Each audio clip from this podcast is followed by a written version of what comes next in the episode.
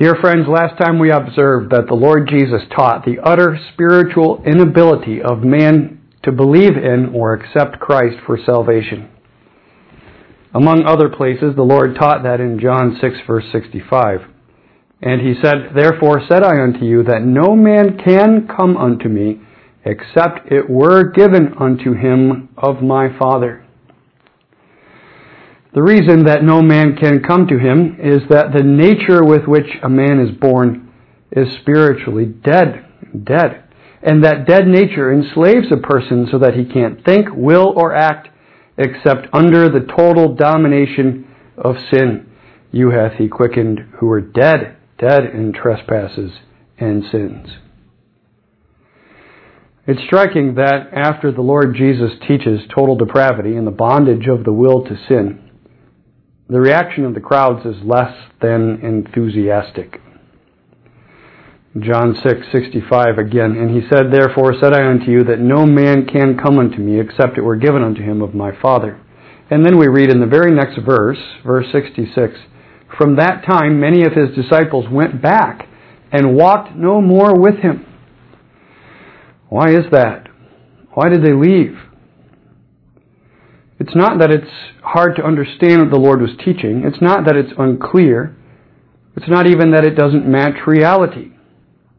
Instead, it's the fact that it is understood and that it was made clear. It's because one of the expressions of that dead nature is pride. The main expression of that dead nature is pride. And pride doesn't want to believe that without Christ I can do nothing. I can't do some things? Okay. Even most things? Alright. But nothing? Nothing? That pride wants me to be in charge and wants me to be in charge of my own salvation. And because this teaching of the Lord so clearly shows that I am not, pride rises up in protest and walks away. It always has in history apart from God's grace. Here in John 6, when Jesus taught it, again in the fourth century. In the fourth century, there was a monk from the British Isles named Pelagius who couldn't abide the notion that man could not save himself of his own will and working, and therefore he taught that the fall of Adam didn't do anything to affect the natures of the people who came after Adam basically ripping Romans 5 out of the Bible, he taught that all men are born neutral. And if they sin, it's not because they have a sin nature that's enslaving them.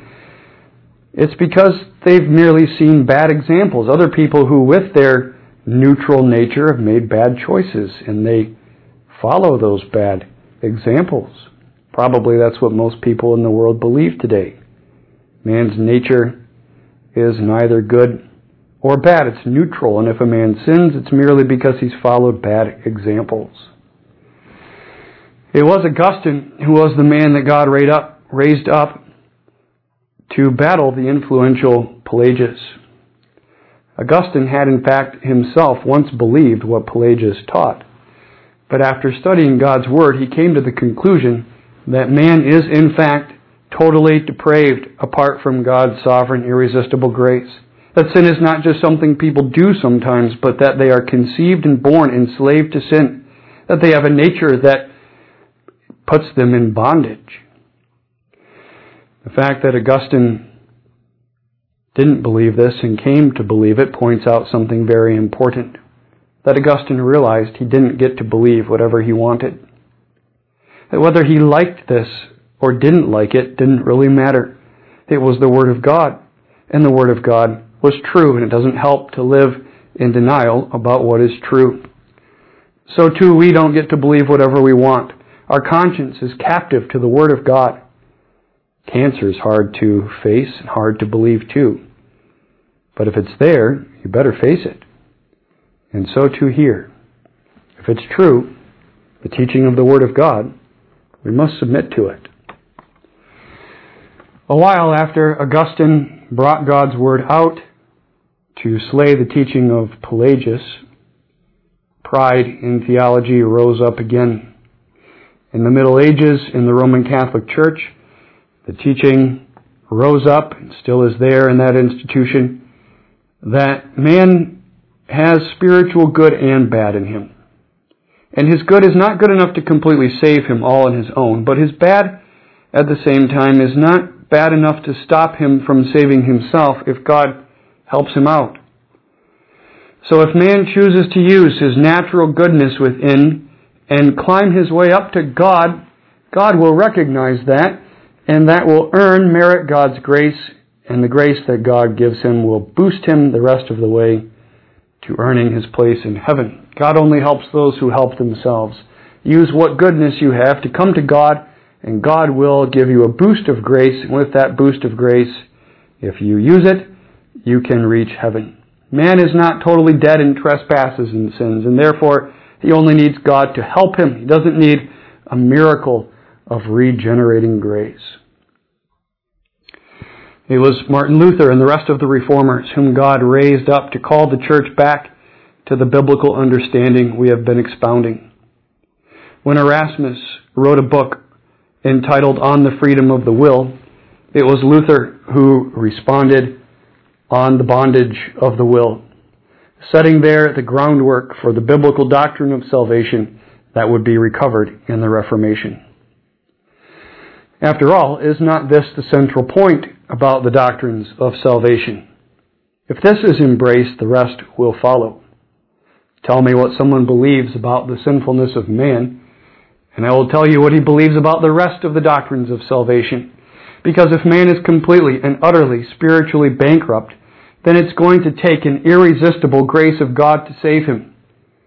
And if it takes an irresistible grace of God to save him, and not all men are saved, God must have made some decision to whom to give this irresistible grace.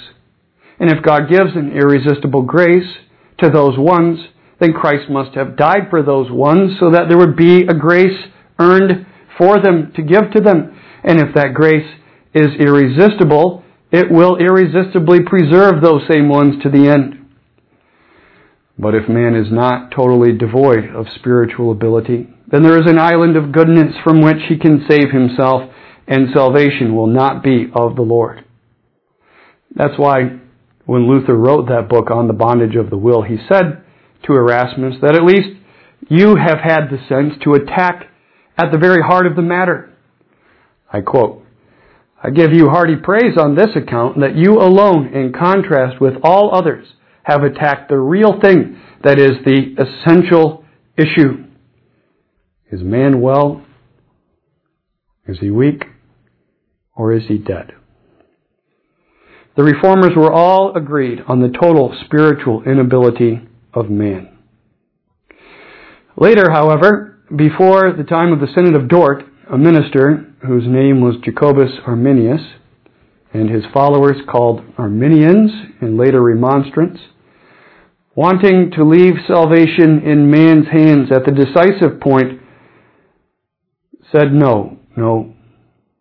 While the fall of man was not like Pelagius said it was, that it didn't affect man at all, it's a fall that affected man's intellect and affections and other parts of him, but did not affect his will. The will is free. The will is free from the dominion and bondage of sin. The will, said Arminius, was an island of freedom left in man after the fall.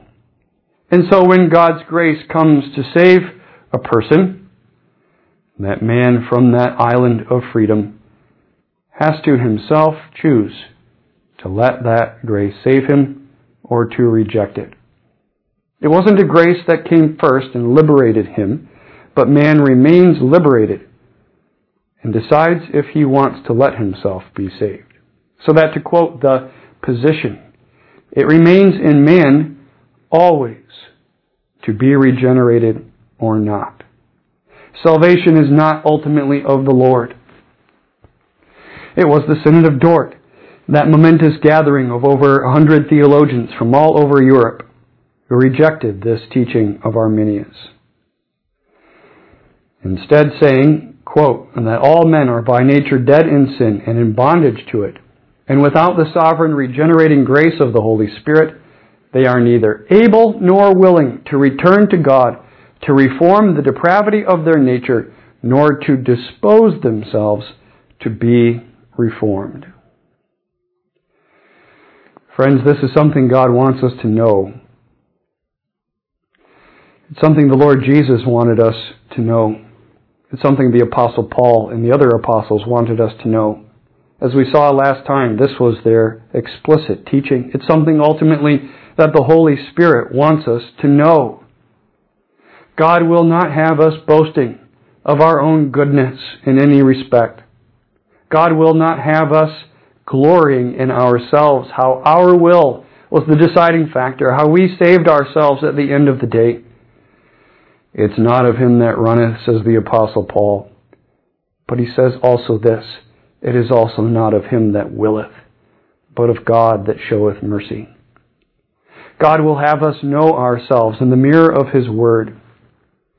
And only on the black velvet backdrop of our total depraved nature will the diamond of a sovereign grace that saves us light up in brilliance. Only this doctrine of man's natural inability leads the apostle to cry out, O wretched man that I am. Only this doctrine of our natural depravity proclaimed to us humbles us so that by grace we look for a salvation that is wholly of God and not of us. Only this doctrine leads the child of God to say in the depth of true humility, Why then, God, did you save me? Why did you choose to save me? To give me grace, to raise me from the dead. Do you know that the defender of free will never makes that cry? Because the answer to the question, why me, is always me, because of me. Why am I saved? Because I was good enough to use my ability to save, to save myself, and the other person who didn't wasn't. It traces back to me in the end. I don't have to ask God why me, because I am the answer. I have done it. Ironically, only that knowledge of my absolute inability gives me assurance of my salvation once I am his child. Martin Luther said it this way in that book, The Bondage of the Will. I openly confess that I should not wish free will to be granted to me, even if it could be so. Now, why would he say such a thing? Luther goes on to explain that the reason why he says that is because if he thinks about it, the chances of him using his free will unto salvation are really pretty slim. Just at first glance, it's 50-50 at best. But then if you start thinking about it a little more, the chances are even slimmer. Remember, God is not in control of all things. I'm, I'm unhinged from His sovereignty. So here I am in the world, and then you throw the devil into that world and all of his power as a free agent, and then you throw the wickedness of the world into it too. Who knows what the odds are, odds are really that I would believe, that I would accept His grace. So Luther says, since God has put my salvation out of the way of my will and has taken it under his own will and has promised to save me, not according to my working or manner of life or willing, but according to his own grace and mercy, I rest fully assured and persuaded that he is faithful, and no one can pluck me out of his hand. As his child, I know it's not up to me. It's not 50-50. It never was 50-50 or 2080. It was 100%, and it still is 100%. I don't have to wonder if I will keep using my free will aright tomorrow or the next way, next day. It depends upon Him. He saved and He saves. You can only think of it this way as a child of God looking back, of course. But as a child of God looking back, have you ever thanked God for your total spiritual inability to save yourself? It sounds strange, but do so. Because it's the thing that makes it so that God sovereignly saves, secures your salvation, and preserves you in it, which is the only ground of assurance. And when I realize that He has done this for me, worship, praise, songs of adoration explodes out of me to Him, to Him alone for His saving grace. It's the difference between a cancer patient that recovers and a dead person who recovers, isn't it? If a cancer patient recovers, who gets the praise? The praise is split. It's divided. Some goes to the doctors, of course, who have prescribed the chemotherapy, but some of it goes to the person himself who fought and won, who beat the cancer and overcame. But if a dead person recovers, if he's raised from the dead, to whom are praises sung? Only to the one who raised him from the dead. For the dead person played no part. So too, this doctrine brings a swelling note of singular praise to God for his saving grace. Whose praises are you singing for your salvation, child of God? Are you splitting your praises up between God and yourself? Or do they go to God and to God only all the way? What is your salvation song, child of God? Does it go like this? God is speaking in this song. I own the cattle on a thousand hills. I write the music for the whippoorwills, control the planets with their rocks and rills. But I give you freedom to use your own will. And if you want me, I will make you whole. I'll only do it though if you say so. I'll never force you, but I love you so. I give you freedom. Is it yes or no? Or is this your salvation song? The song of the redeemed in sacred scripture, the song of the spiritually dead raised to spiritual life, the song of all of God's own in heaven, fully aware of how they have been brought there. The song of Revelation 5, verses 9 and 10. And they, that is all the company of God's own, gathered and glorified. And they sung a new song, saying, Thou art worthy. Not, Thou art worthy, and we are worthy, because you did your part, but we said yes. But Thou art worthy for thou wast slain, and hast redeemed us to God by thy blood out of every kindred and tongue and people and nation, and hast made us, hast made us unto our God kings and priests, and we shall reign on the earth. That's the praise that the biblical doctrine of salvation brings about. Shall we pray? Father in heaven, it's hard to face this, but we do. And we even know then that it's only grace that puts us on our knees to see our total inability to save ourselves. And we praise Thee alone for giving us a grace that has saved, for raising the dead to life, and for granting hope and salvation. We look forward to being a part of that number. And our song will be then as it is now. Thou art worthy for thou hast made us unto God kings and priests. In Jesus' name, amen.